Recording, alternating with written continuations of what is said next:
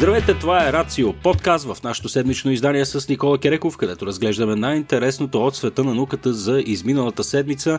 Тази седмица беше много наситена с новини, една от най-интересните от които беше, че за първ път човечеството успя да подкара летателен апарат на друга планета.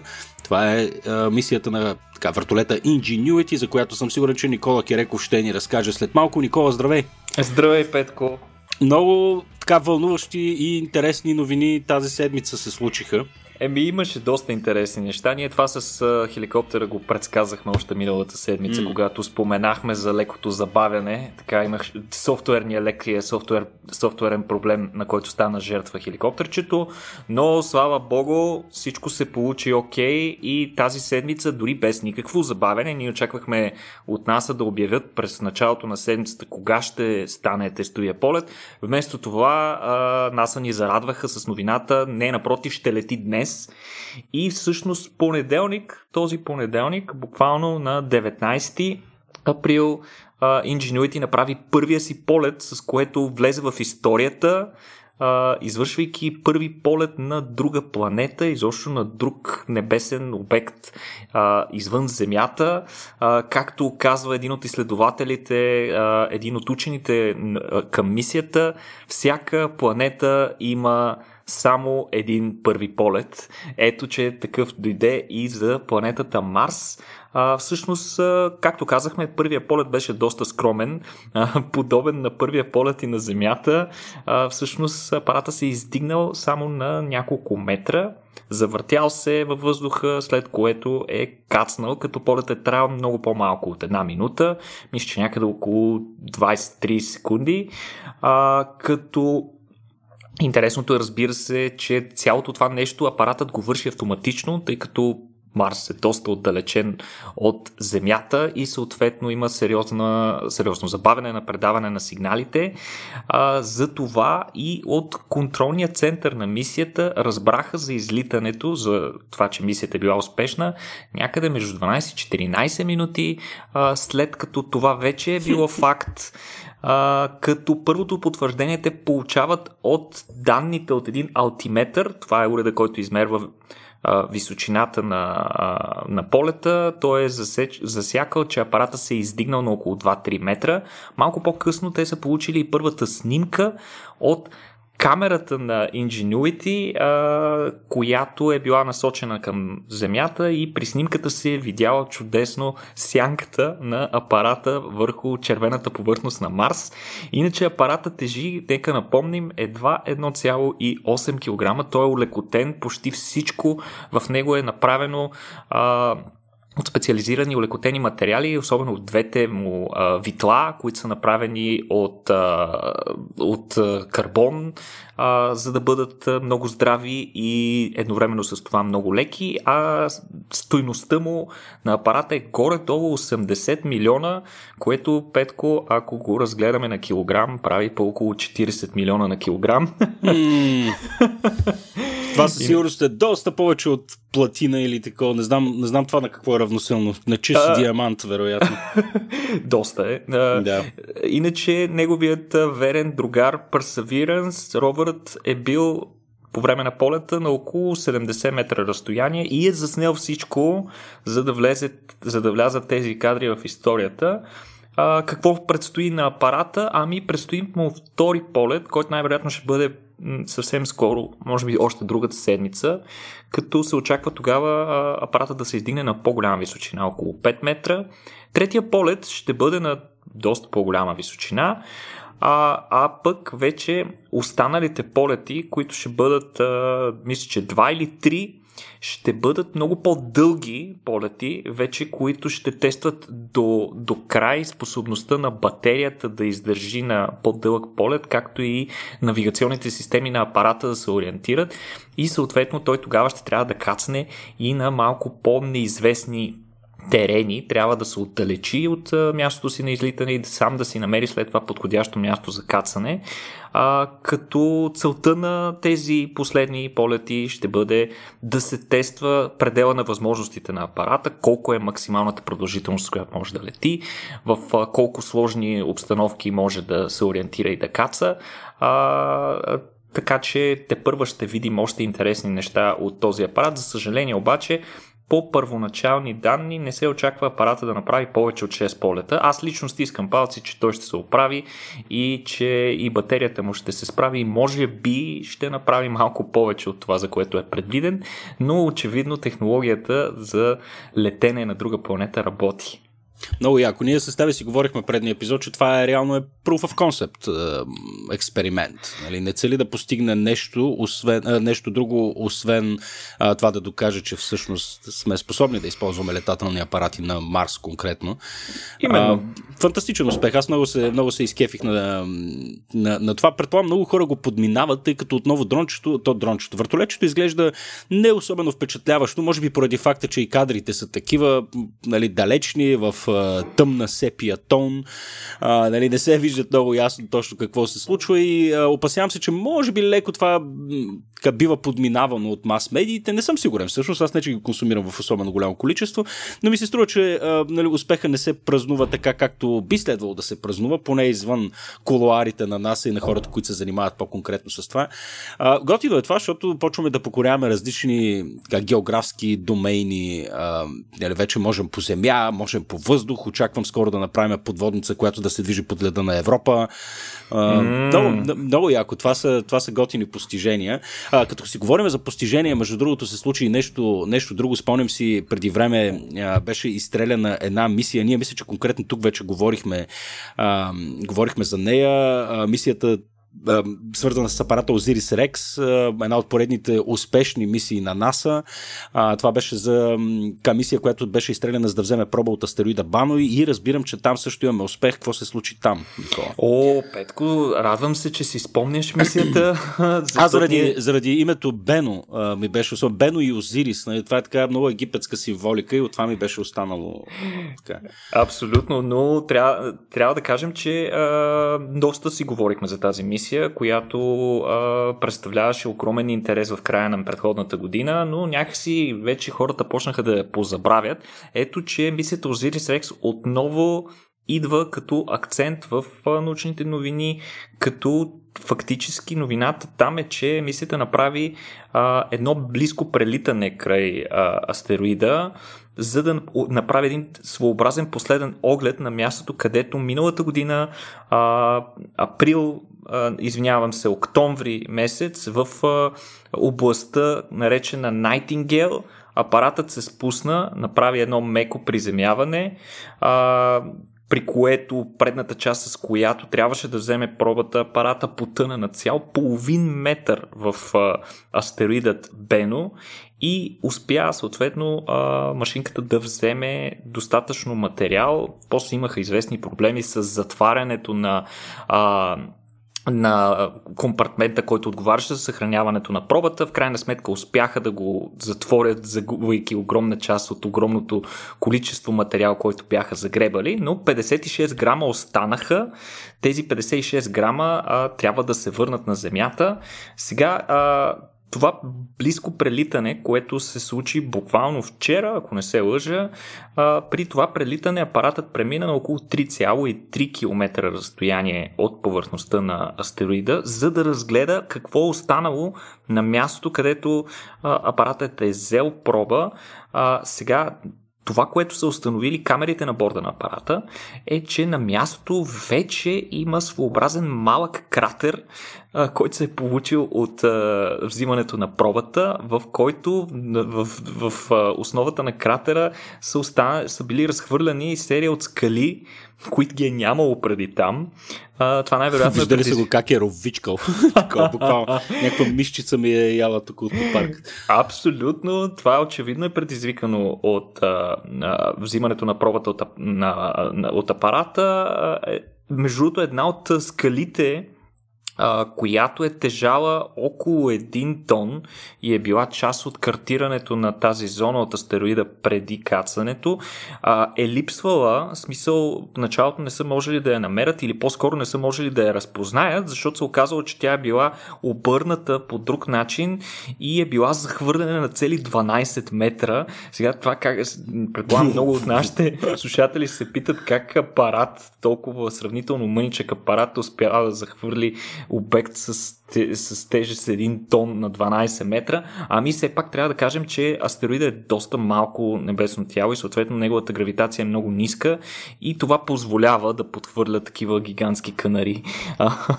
Но а, какво предстои на апарата? Той ще тръгне обратно към Земята. Предвижда се това да се случи още на 10 май, така че това беше неговата, неговият сбогом с астероида, а, като той прие, предприема а, предстоящата му около 2 години мисия по връщане към нашата планета. Трябва да е тук по план на 24 септември 2023.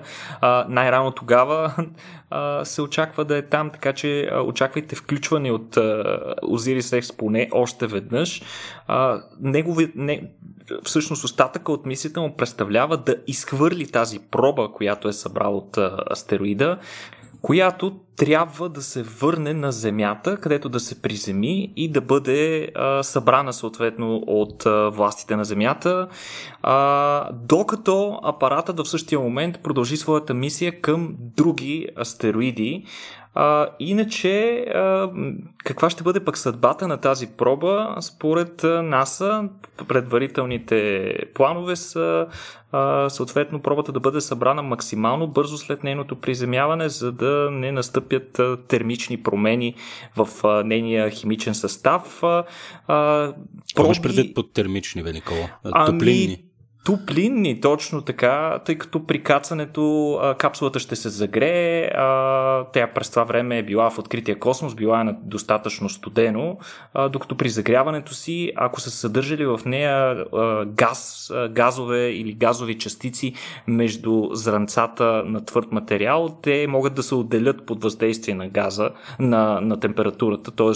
газа да премине от твърдо или от течно състояние в газообразно и така да не можем да получим достатъчно информация за, за цялостния химичен състав на пробата.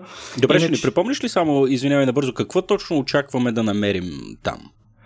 А, това... В смисъл, ние сме правили някакъв там спектографски анализ вече на, на състава на, на Мано, нали така?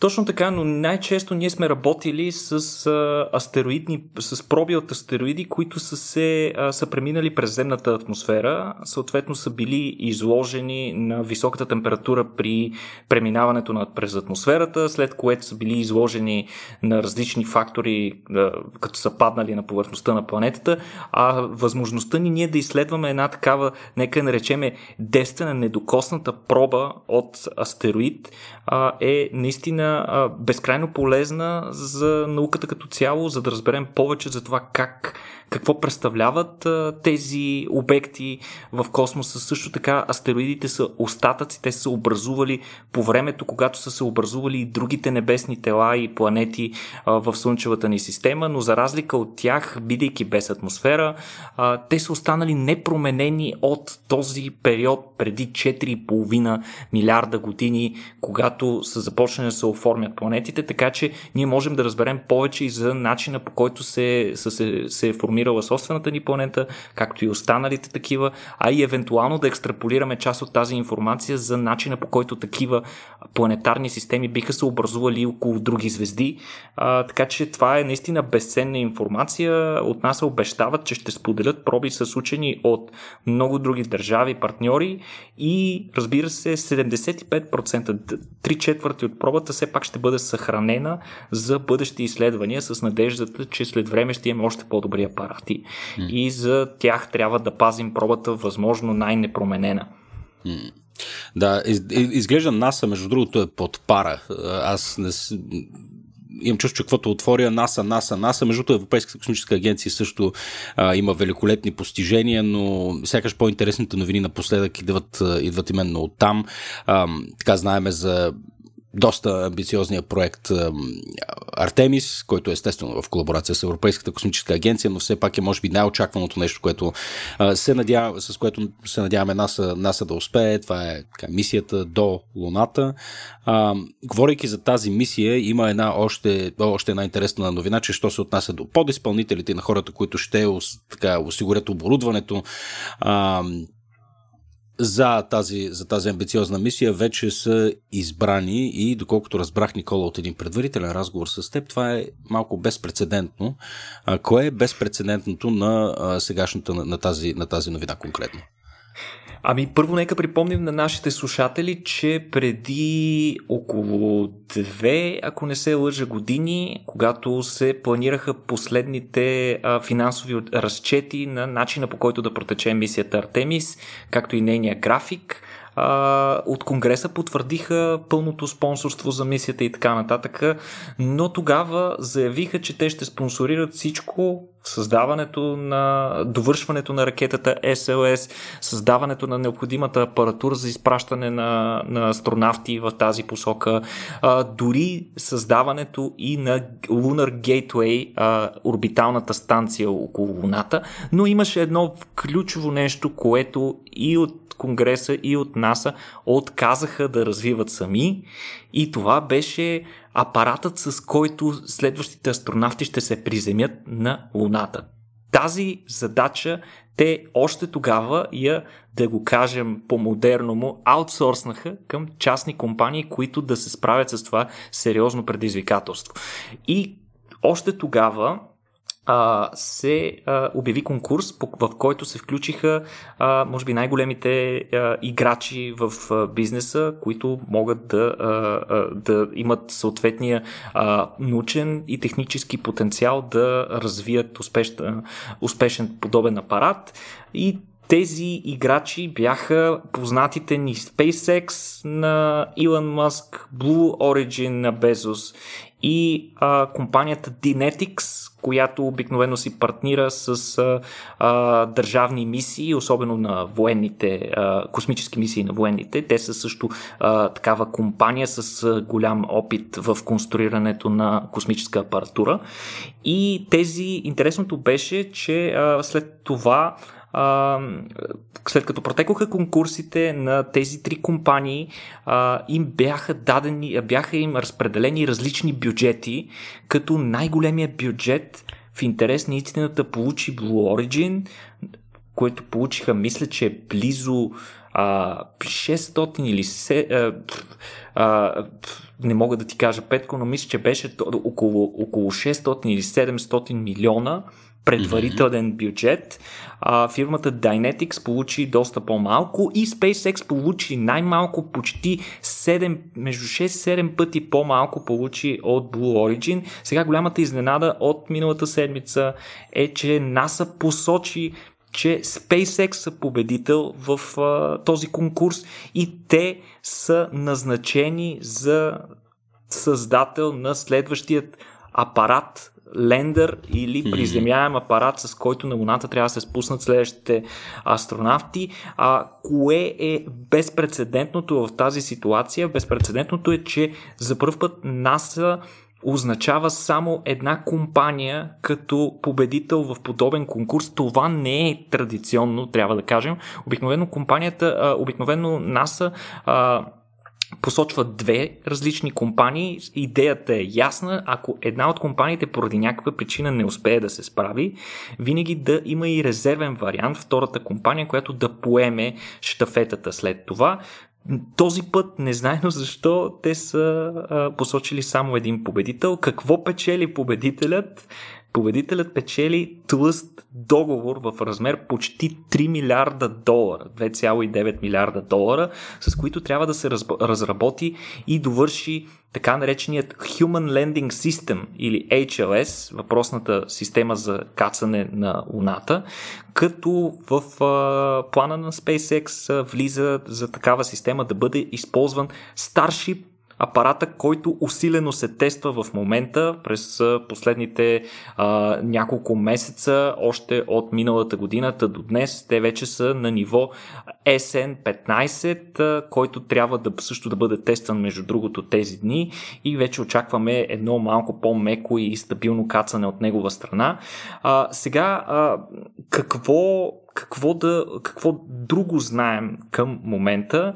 А, идеята на мисията, тъй като между другото аз не ми беше много ясно как този Старшип ще се включи в, в цялостната концепция за кацането на Луната и прочетах малко по-задълбочено какво представляват плановете към момента те са, а, като цяло идеята е астронавтите да пътуват към Луната на борда на капсулата Orion, за която в интерес на истината си говорихме на едно от предходните ни събития, мисля, че беше даже предишното ни събитие, което беше по повод а, нощта на Юри. Тогава имахме един инженер, космически инженер, който а, в момента работи а, той е от страната на Европейската космическа агенция mm. и в момента работят над капсулата, над космическия кораб Orion, който трябва да закара хора до Луната.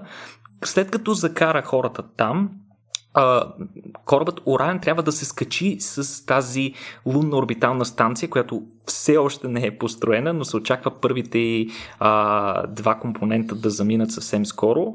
А, Та, там трябва да се закачи с този Lunar Gateway и съответно на място вече да ги чака Starship, който да се е докнал, който да се е скачил с а, този Gateway и те да се прехвърлят от Orion на, Space, на, на, на Starship, който да а, ги приземи на Луната където трябва да се.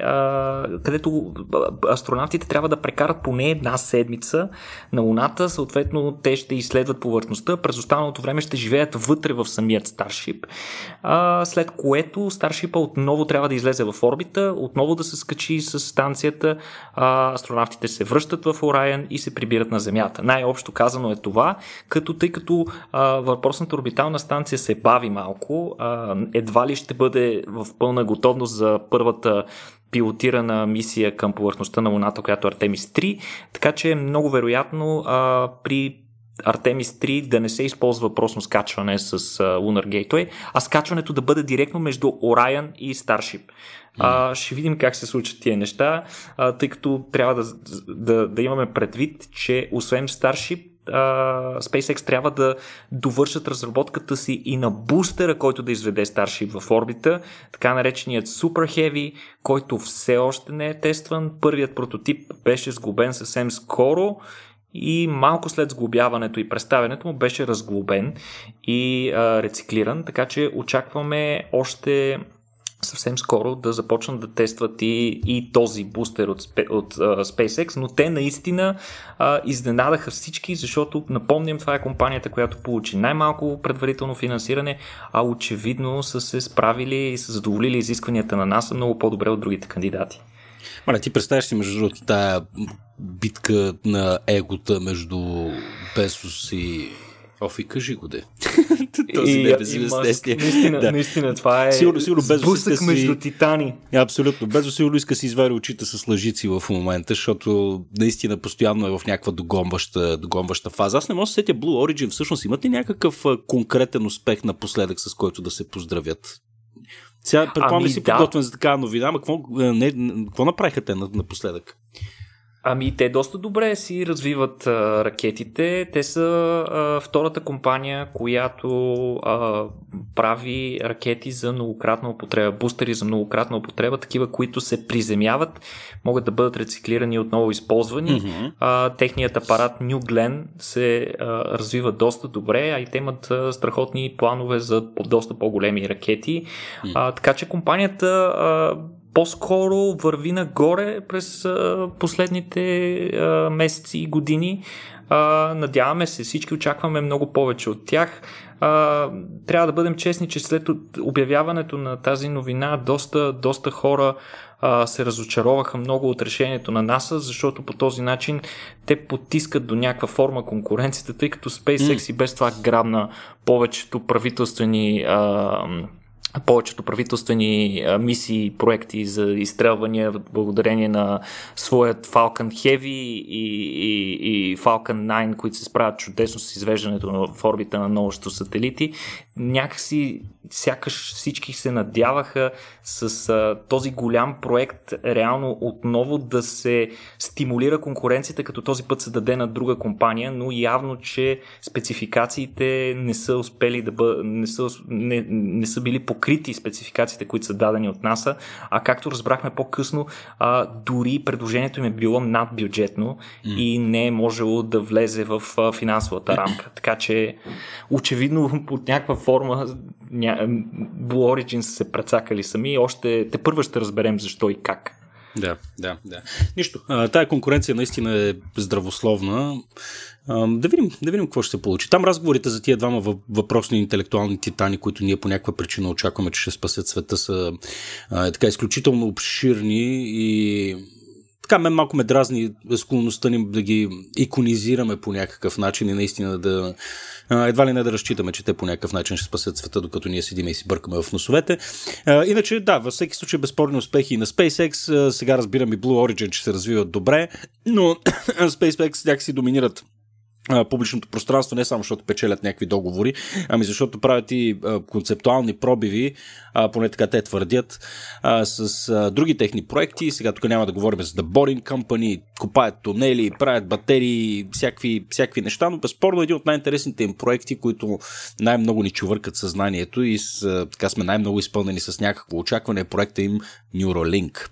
И тук наскоро излезе една новина с едно много симпатично видео за една маймуна, която играе на игра и тя го прави по много специфичен начин, използвайки именно, именно тази нова система. А, разкажи ни, Никола, за какво и да рече тук?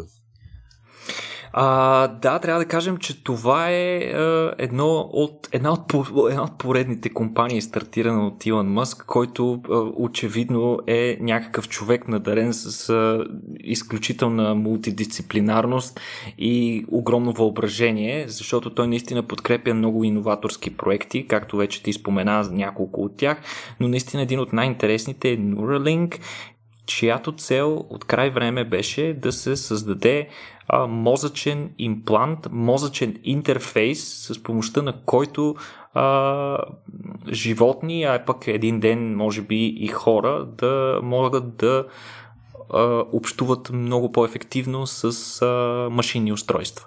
Най-грубо казано, това е идеята, пък вероятно и данните, които се събират от един подобен имплант за активността, която протича вътре в мозъка ни, ще ни помогнат много да разберем повече и за неговото устройство и за начина по който той функционира. А, конкретно успехът, за който говорим, е а, поредната демонстрация на успешна имплантация на чип с помощта на Neuralink, а, на, на, на въпросния Neuralink чип. Сега, какво представлява той? Всъщност, въпросният чип се имплантира в определено място от моторния кортекс на а, животинката. Преди сме виждали демонстрации с прасета и с а, разни други животни. За първ път виждаме обаче ясна демонстрация на неговото функциониране, конкретно при маймуна, Както казахме, той е имплантиран в моторния кортекс. Това е този участък от мозъчната кора на маймуната, който е отговорен за координирането на движенията. След което а, при експериментална постановка на машината и се дава, на, на маймуната и се дава задача. Задачата е да стои пред един компютърен екран и да движи един курсор по екрана, преследвайки едни квадрати, които се появяват. Ако тя се справя с тази задача добре, тя предварително е обучена да се справя всъщност добре с тази задача, а, тя получава награда под формата на сладък сироп, който може да изпие от една сламка. В смисъл, аз ви препоръчвам искрено да погледнете а, източниците, които оставяме към всеки епизод. Ако сте пропуснали това, аз искрено съмнявам, че сте го пропуснали, тъй като а, това наистина беше страшен вайрал последните седмици. А, та, там може да видите една маймуна, която е застанала и държи една метална траба към устата си, сякаш свири на тромпет. Всъщност тя смуче сладък сироп от там. А, а, а курсора всъщност по екрана тя го движи с помощта на джойстик, подобен на тези, които използват геймерите. А, маймуната се е научила много бързо да управлява този джойстик и се справя прекрасно преследването на квадрати по а, монитора. А, сега Интересното в случая е, че тази маймуна в същия момент чрез този мозъчен имплант, който е направен, е свързана към компютърно устройство, което измерва активността в хиляди неврони едновременно, които протичат в, докато тя управлява въпросният а, курсор по екрана. А, използвайки а, machine learning и различни алгоритми, а, всъщност компютърната система е, се е успяла да се калибрира, с което да а, установи кои активността на кои части от мозъка, на кои точно неврони, на какъв тип движение на курсора отговарят. И а, наистина революционното е, че явно те са доста напред и софтуерно а, компанията Neuralink, защото въпросната калибрация според тях трае само половин час. След този половин час на маймуната и се дава абсолютно същата задача, но много интересно. Те махат кабела, който свързва джойстика с компютъра, за да управлява курсора. Маймуната отново движи джойстика доста чевръсто а, и съответно курсора се движи по екрана и преследва появяващите се тук там различни квадрати, но това вече се случва изцяло под въздействието на микрочипа в главата й. Всъщност, а, засичайки нервната активност, която протича в мозъка, маймуната реално управлява курсора с мисълта си. И, и най-интересното е, че по никакъв начин не повлиява бързината, с която тя се справя с тази задача, което мен лично ме потресе. Беше наистина страхотно да видиш как маймуната чевръсто мърда джойстика, смятайки, че чрез него управлява, а всъщност тя го прави изцяло с, с мисълта си. А, Роб. но, но те, Но те отиват дори по-далеч, Петко, защото след това научават маймуната тотално да игнорира джойстика. Това с оставянето на джойстика са го направили с цел маймуната да се чувства спокойно, че извършва дейността си по подобен начин, както е свикнала, но след допълнителен тренинг, допълнително а, обучение на маймуната, тя вече е можела да се справя и без да ползва джойстика, но те са и дали и една малко по-сложна а, чакай, задача. Извинявай, извинявай, само, извинявай, само преди преминем по по-сложната задача. Какво означава с малко повече тренинг тя се е научила? Какво са и казали? Просто не пипай джойстинга и мисли. В смисъл, какво... Как, как изглежда Точно... това нещо? Ти стадито чете ами... ли го всъщност? Ами, не съм го зачел чак толкова задълбочено, но моето предположение е, че по принцип, когато се тренират а, животни и трябва да ги тренираш на някакъв нов похват, просто променяш правилата на играта под някаква форма. А, вероятно, както, както и с а, джойстика, нали, първоначално са махнали кабелчето, но маймуната е продължила да движи джойстика.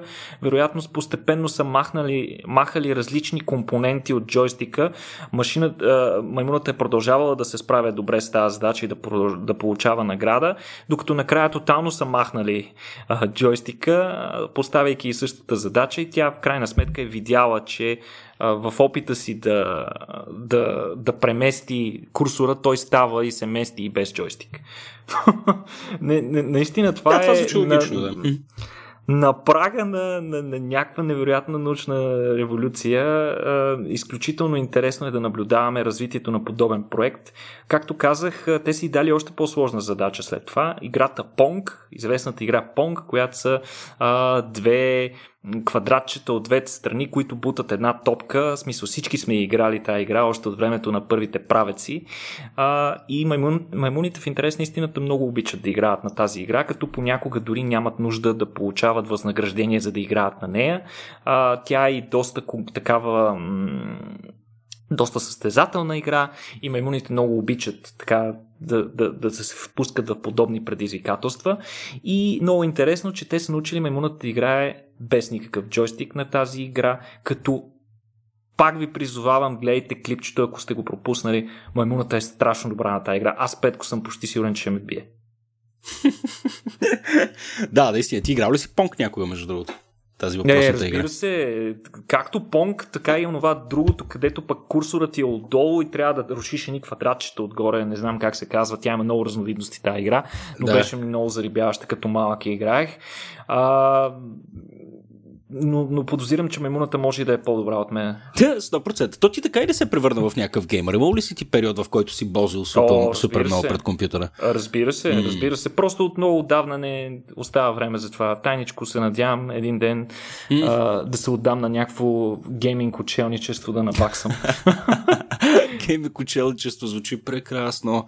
О, всички се нуждаеме от това, Никола, особено имайки преди какво става през последната година и половина и сега отново да приключим след всичките тия супер яки готини новини, а, да видим какво става с темата за коронавируса, това гадно нещо. Какво правиме? А, ами, нещата не се развиват точно по план с коронавируса. На редица места по света вече се установяват, че повторно, установяват, че повторното заразяване с коронавируса за съжаление не е толкова рядко, колкото се надявахме.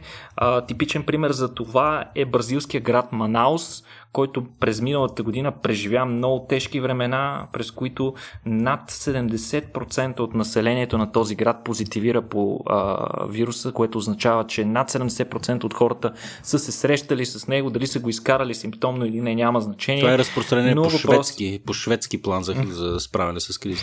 А, ами да кажем, да, или по-скоро нека го наречем по-бразилски, защото той е уникален, нали, шведите поне ако не е друго част от културата им е спазването на някаква доста прилична социална дистанция, докато в Бразилия с характерните техни фавели.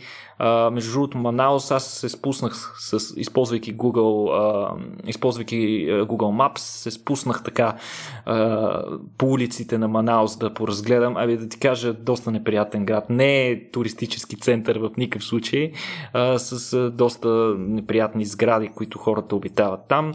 А, а това на всичко отгоре беше в... Бедност да, това беше на всичкото отгоре в посред на джунглата, не знам дали го спомена. Насред джунглата. Насред Амазонка, така. да, да. Ужас. Но е всъщност голям, голям многомилионен град. 70% са изкарали заболяването и за съжаление още в началото на тази година наблюдаваме втора вълна на вируса, която очевидно засяга огромна част от вече преболедувалите хора, така че до тук с трайният имунитет след прекарване на заболяването, още повече, че и новите варианти варианти а, на вируса, които се появиха а, поради мутации, възникващи спонтанни мутации във вируса, показват различни характеристики, както на степента им на свързване с рецептора, така и на симптоматиката и тежестта на протичане на заболяването, както и способността му да се разпространява в населението. А, така че най-вероятно а, ще виждаме и все повече такива и на други места. То като цяло е доста трудно, между другото, да се установи, а, че някой го е прекарал за втори път. Много трудно е да се докаже, но пък поне при Манаус то е ясно, при 70% хора, които са го изкарали, ако видиш огромна втора вълна, то очевидно не се дължи на тия 30%, които не са го изкарали. А, но много интересно а, изследване се стартира в Великобритания. За първ път, ние преди сме говорили за това, но за първ път ще се направи конкретно изследване, за да се види как коронавируса може повторно да заразява хора, като за целта са набрани а, шепа смели доброволци, които ще се жертват в името на науката, жертват нали, в кавички, разбира се, а, като те са доброволствали към изследване, организирано от а, Университета на Оксфорд и спонсорирано от Wellcome Trust, който е един от най-популярните и щедри фондове за спонсориране на научни проекти а, в Великобритания, а, като а, съответно м- всички хора, а, ще бъдат набрани хора, които вече са изкарали вируса и ще бъдат а, в лабораторни условия заразени отново с него, като всички, които в случайно се разболеят и развият някакви симптоми, а, които са притеснителни, те ще бъдат автоматично а, лекувани с, а, а, с рекомбинантни антитела на компанията Регенерон. Ако си спомняте, с такива беше лекуван и самият президент Тръмп, който изкара коронавируса в края на мандата си. А, сега ще, ще се използват 64 здрави доброволеца, които ще бъдат на възраст между 18 и 30 години. А, не е случайно избран този диапазон, защото по принцип тези хора изкарват в повечето случаи, изкарват по-леко заболяването от по-възрастните хора, а, съответно за да се намали риска някой от доброволците да, да го прекара тежко или не дай си Боже да умре. А, те ще бъдат заразени, между другото това е един от недостатъците на изследването според мен, но те ще бъдат заразени с оригиналния Охан штам, т.е. първият коронавирус, който беше засечен в провинцията в Китай конкретно в град Ухан, а, но пък а, явно, че хората държат все пак да се работи с оригиналния щам, с, с който са направени най-много предварителни изследвания и се знае най-много за него. А, всички кандидати ще бъдат под карантина поне 17 дни, като карантина не значи да ги оставят вкъщи, а напротив, те ще бъдат в болнична среда, ще бъдат наблюдавани нон-стоп, ще им се мери, а, ще им се мери всички жизнени показатели, като непрекъснато ще им се провеждат и а, образна диагностика на сърце и бял дроб, за да се види, за да сме сигурни, че няма някакви а, повреди, които настъпват без да забележим при тях. А, като, след като бъдат освободени, те редовно ще преминават допълнителни тестове в продължение на една година, каква е целта на това изследване? Ами целта е да се изследват в детайли механизмите на заболяването, как протича то и най-вече как протича реинфекцията и с какво тя е различна от първоначалната инфекция. А, изследването ще бъде разделено на две части. В първата Целта е да се, тя е с по-малко кандидати, целта е да се установи минималната доза на вирус, която предизвиква заразяване при поне 50% от хората, след което тази, след като се определи тази доза на вируса, тази доза ще бъде използвана при вече останалите кандидати, които ще я получат в лабораторни условия. Тя най-вероятно ще бъде впръскана под, под, под формата на спрей в гърлото или в носа им. А, иначе трябва да кажем, че подобни изследвания вече стартираха на няколко места а, в, а, по света. А, така наречените challenge studies. Това, т.е. изследвания, при които а, доброволци се подлагат на вируса доброволно в а, контролирани условия. Такова започна и през март месец в Лондон, а, в а, една лондонска болница, където пък ще изследват как протича първото заразяване с а, английския щам.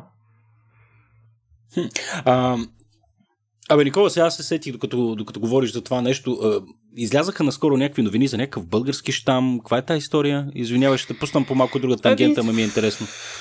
Това е очаквано, когато имаш много множество случаи. Колкото повече случаи а, имаме на, даден, на дадено инфекциозно заболяване, особено на вирусно такова, толкова повече шансове на вируса да мутира. Той практически има такива шансове във всеки един човек. Всеки един човек си го представете като възможност на вируса да, а, да еволюира в някаква посока. Колкото повече хора са болни, толкова повече възможности за този вирус. Съответно, у нас, тъй като има огромна експлозия на случаи, а, вируса в момента и прави дискотека, така да се каже. Има, има огромни шансове да се развие в произволни посоки.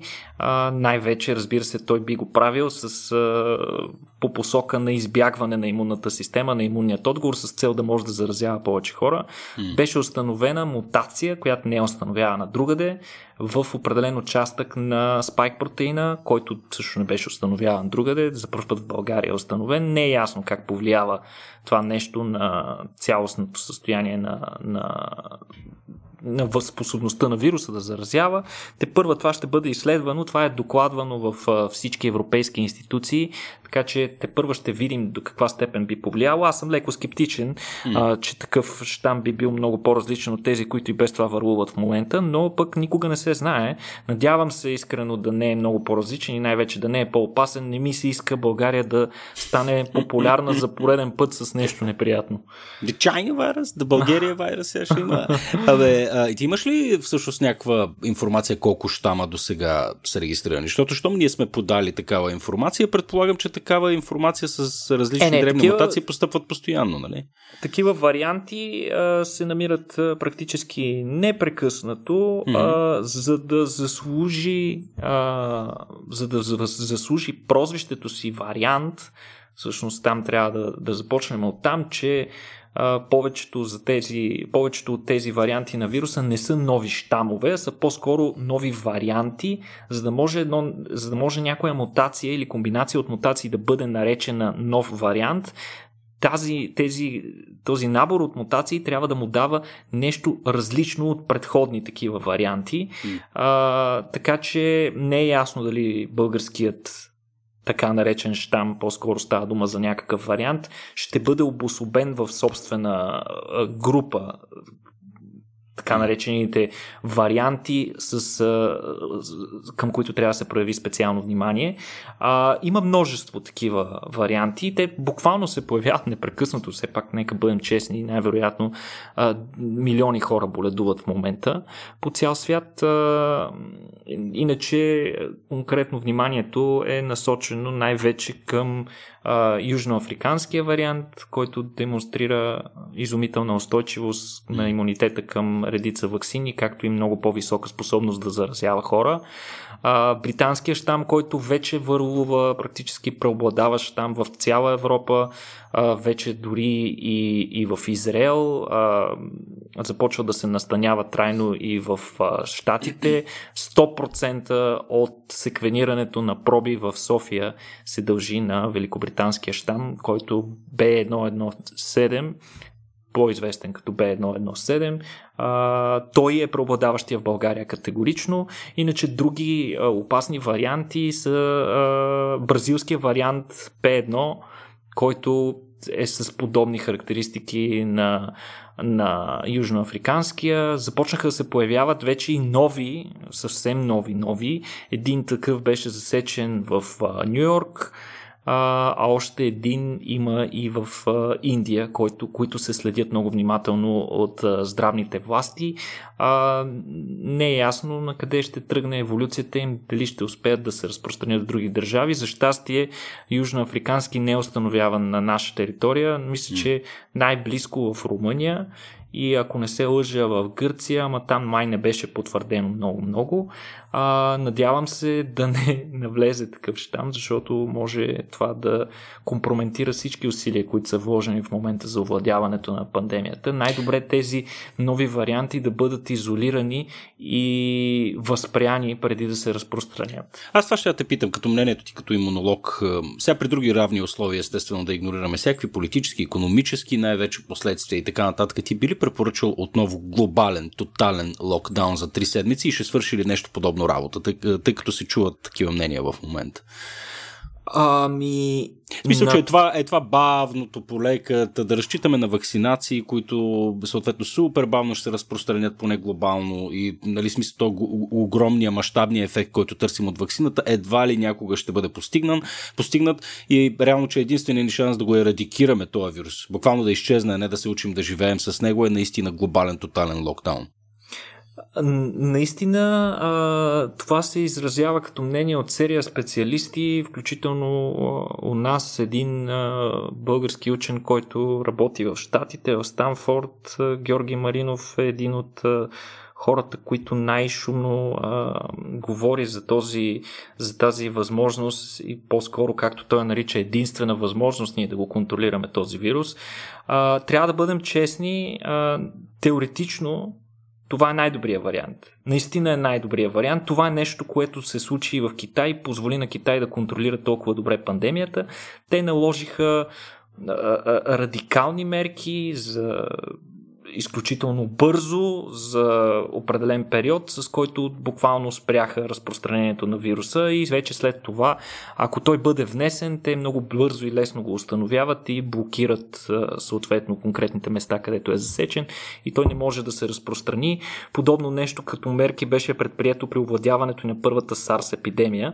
А, сега обаче проблема с този вирус е, че той наистина е повсеместно разпространен и то не е в определени градове по малко случаи, ами ами буквално на цялата планета. Така че а, чисто практично подобен локдаун подобен синхрон, защото за да се случи и да бъде ефективен, подобен локдаун трябва да се случи на планетарно ниво, т.е. всички държави в един и същи момент да предприемат еднакви по сила и тежест мерки за еднакво време, ако това нещо може да се случи с копче, в смисъл някой някъде на някакъв пулт натиска копче и всички държави го предприемат това без а, никакви договаряния и преразпределения и, и така нататък, или да кажат, айде, ние ще сме другата седмица, че нямаме време да се подготвим сега. А, ако това може да се случи, би било ефективно. Наистина, с един локдаун ще си решим проблема навсякъде. Обаче mm. всички знаем, че това няма как да стане. То няма как да стане между две-три държави, няма как да стане дори на, в рамките на Европейския съюз, който малко или много функционира като един блок с да. общо законодателство до някаква степен. Пък какво си говорим за цял свят? За мен е, това тук... е... Да, да, естествено, че е пожелателно, малко ефимерно и, и съмнително, че ще успеем да направим нещо подобно. Сега тук важна е темата за подготовката, това, което ти каза. Някакси струва че ако, ако ам, така си кажем, окей, хора, на, на 15 юни глобален локдаун. Нали? Имаме месец и половина да се подготвим. Нали, да не е нещо като днес за утре, както обикновено се случваха нещата навсякъде. Нали, да се намери време, това нещо да се организира и да такова. Той през това време ще си върлува, ние ще продължаваме да се вакцинираме и така нататък. Но наистина аз си мисля, че един такъв глобален опит би бил възможен до някаква степен, ако се даде достатъчно време да, да, се, да се имплементира. А една седмица ще свърши ли работа между другото? Не, една седмица в никакъв случай няма да свърши работа. Предполагам, че... Две седмици си е бая. Пред, пред, предполагам, че и три седмици няма да свършат работа. По-скоро най-малко месец според мен ще Тотален глобален локдаун за месец е единственото, което ще го ерадикира този вирус. Ами да, защото трябва да бъдем честни. Хората смислят, че ваксините са всесилни и че само с тях ще можем да контролираме вируса. Това е доста иллюзорно. Нека бъдем, нека бъдем откровени от гледна точка на науката. Това няма как да стане. Ваксината е един от инструментите за контрол на вируса, но той не е единствения и сам по себе си той не може да реши проблема. Така както само с един гачен ключ не може да разгубите цял автомобил. Трябва да се използва комбинация от мерки, за да можем ние да наистина да поставим под контрол това нещо, ако можем и тотално да го разкараме а, от популацията. Това включват мерки като а, въпросните локдауни, проследяване на контакти, масови тествания, локални изолирания на случаи, където те се появят и изобщо цялата палитра от методи за контрол трябва да бъде използвана едновременно. В противен случай, ако ползваме само вакцини, в крайна сметка вируса рано или късно ще развие резистентност, ще се появят мутации, които ще заобикалят въпросния имунитет, предизвикан от вакцините. Ние ще трябва непрекъснато да ги апдейтваме. Хората вече без това губят доверие в тях. Ако видят, че в един момент тези вакцини, които и без това им е коствало толкова усилия на волята да се подложат на тях, усетят, че те вече не работят, вече следващите версии ще имат още по-малко успех, още по-малка приемственост. И, и влизаме в гаден, в гаден, гаден луп. А, да. Ами, добре, Никол, има ли, има ли нещо друго? Заказване ние заковахме на 50-та минута, между другото. Какво съвсем мислиш, набързо, още да кажеш? Да, съвсем набързо искам да кажа на всички хора, които са стигнали до тази част на подкаста ни, а, след като минахме през частта с коронавируса и леката депресия, с която завършваме, а, има нещо ново, което е пуснато от при последния апгрейд на Google Earth, между другото. Сега прехода от едната другата тема е, е скандално голям, но не случайно ви казвам за тази функция. Призовавам ви всички да влезете, ако не сте го правили скоро, в Google Earth и да разгледате тази изключително интересна нова нейна функция. Какво представлява тази нейна функция? Тази функция позволява ние да наблюдаваме а, Земята по още едно направление и това е направлението време.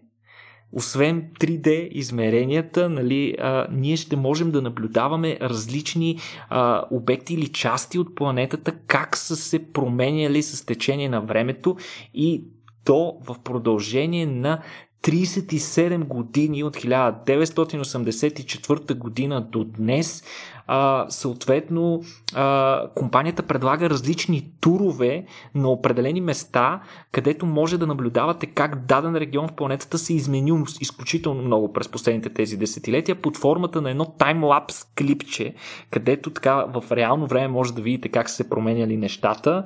А, изключително е, е, полезно е подобно нещо да се използва, за да се визуализира влиянието на човешката дейност върху планетата ни, а, основно и свързано с изсичане на гори, оттегляне на ледници, увеличаване размера на а, някои от мегаполисите ни, както и а, разрастването на обработваемите площи и пустините по, по света.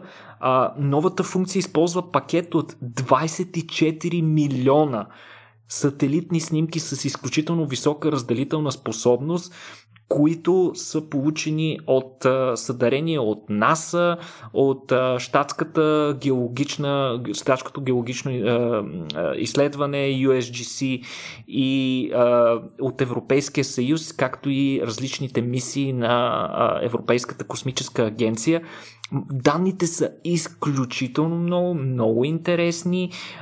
Те включват, както вече казахме, толкова снимки. Това са размер чудовищен файлове с размер 20 петабайта за, за обработката и качването в платформата, на които са били необходими 2 милиона компютърни часа работа, но пък резултатът е наистина страхотен, може да наблюдавате дори и в България как са се променяли неща, как са се разраствали градове, как, са се, как са се променяли, да кажем, може да видите в а, култовият квартал Манастирски ливади, какво се е случило за последните а, за последното десетилетие, как от една наистина ливада въпросният квартал израсна от нищото и в момента се превърна в една а, бетонна пустиня. А, и рязко изе първото а, място на Люлин, между другото, с най-много ебавки. абсолютно, абсолютно. А, но, но наистина а, призоваваме ви, а, има готови турове, които може да видите на адреса, който ще споделим в описанието към епизода, а, можете и сами да, се, да си направите такъв тур на място, кое, което проявявате интерес, за да видите какво се е променило последните 40 години. Много е якто Лазо. В момента, между другото, го гледам и разцъквам някакви неща. Гледам Лас Вегас по някаква причина ми даде като тур как се е променял с годините. Много е атрактивно и готино. Супер яко изглежда. А, на горите няма да цъквам, тъй като ще ми се скапа настроението за следващия месец, вероятно. Ами малко е тъжно, да, да. трябва да сме честни. Да. О, Никола, тъга, тъга.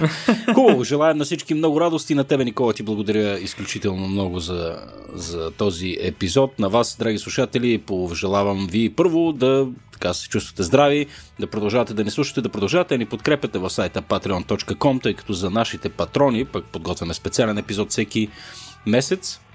А, последното беше за О, муа, муа, муа. Си говорим малко за извънземни и за, и за странни тела в космоса. Имаме си отново специален гост, така че тези епизоди са също много готини. А, за едно левче, деца вика, може да получите едно допълнително съдържание, което надявам се да ви хареса. Надявам се, че и този епизод ви е харесал. А, Никола, не изпроводях да кажеш нещо на нашите слушатели. Ами да, тъй като споменахме в епизода Neuralink, както и, мозъчни, и темата за мозъчни импланти, нека да а, анонсираме чудесен момент да анонсираме, тъй като епизодът ни ще бъде излъчен в неделя, а във вторник е премиерата на а, нашето събитие, което а, ще включва темата за мозъчни импланти и, и, и, и за интерфейс между хора и машини, като там ще имаме двама различни гости, с един от които ще си говорим за, за поведение, как поведението на животните може да бъде наблюдавано в малко по-добри системи, за да можем ние да установим дали отделните животни имат индивидуален характер, а пък а, един друг учен Иван Димов от Кембридж, който се занимава с изработката и оптимизирането на мозъчни импланти. Ще ни разкаже какви са а, основните постижения в тази сфера и основните предизвикателства, които трябва да се преодолеят през едните години. Темата е супер интересна хора. Включете се, събитието ще бъде много готино. Точно така. А, вторник в 8 часа. Нали така? Точно така. Да, в нашите лайв стримове в YouTube и в Facebook. А, и това е. Напомням ви и там да ни следвате навсякъде, където можете. Мисля, че дори имаме Instagram аккаунт, така че аз не съм много, много добре запознат с това нещо, но ако сте Instagram, всичко. всичко имаме, всичко имаме. Навсякъде ни следвате и най-вече подкрепяйте ни, продължавате ли и продължавате да ни слушате. А, това е. До следващата неделя. Чао и до скоро от мен.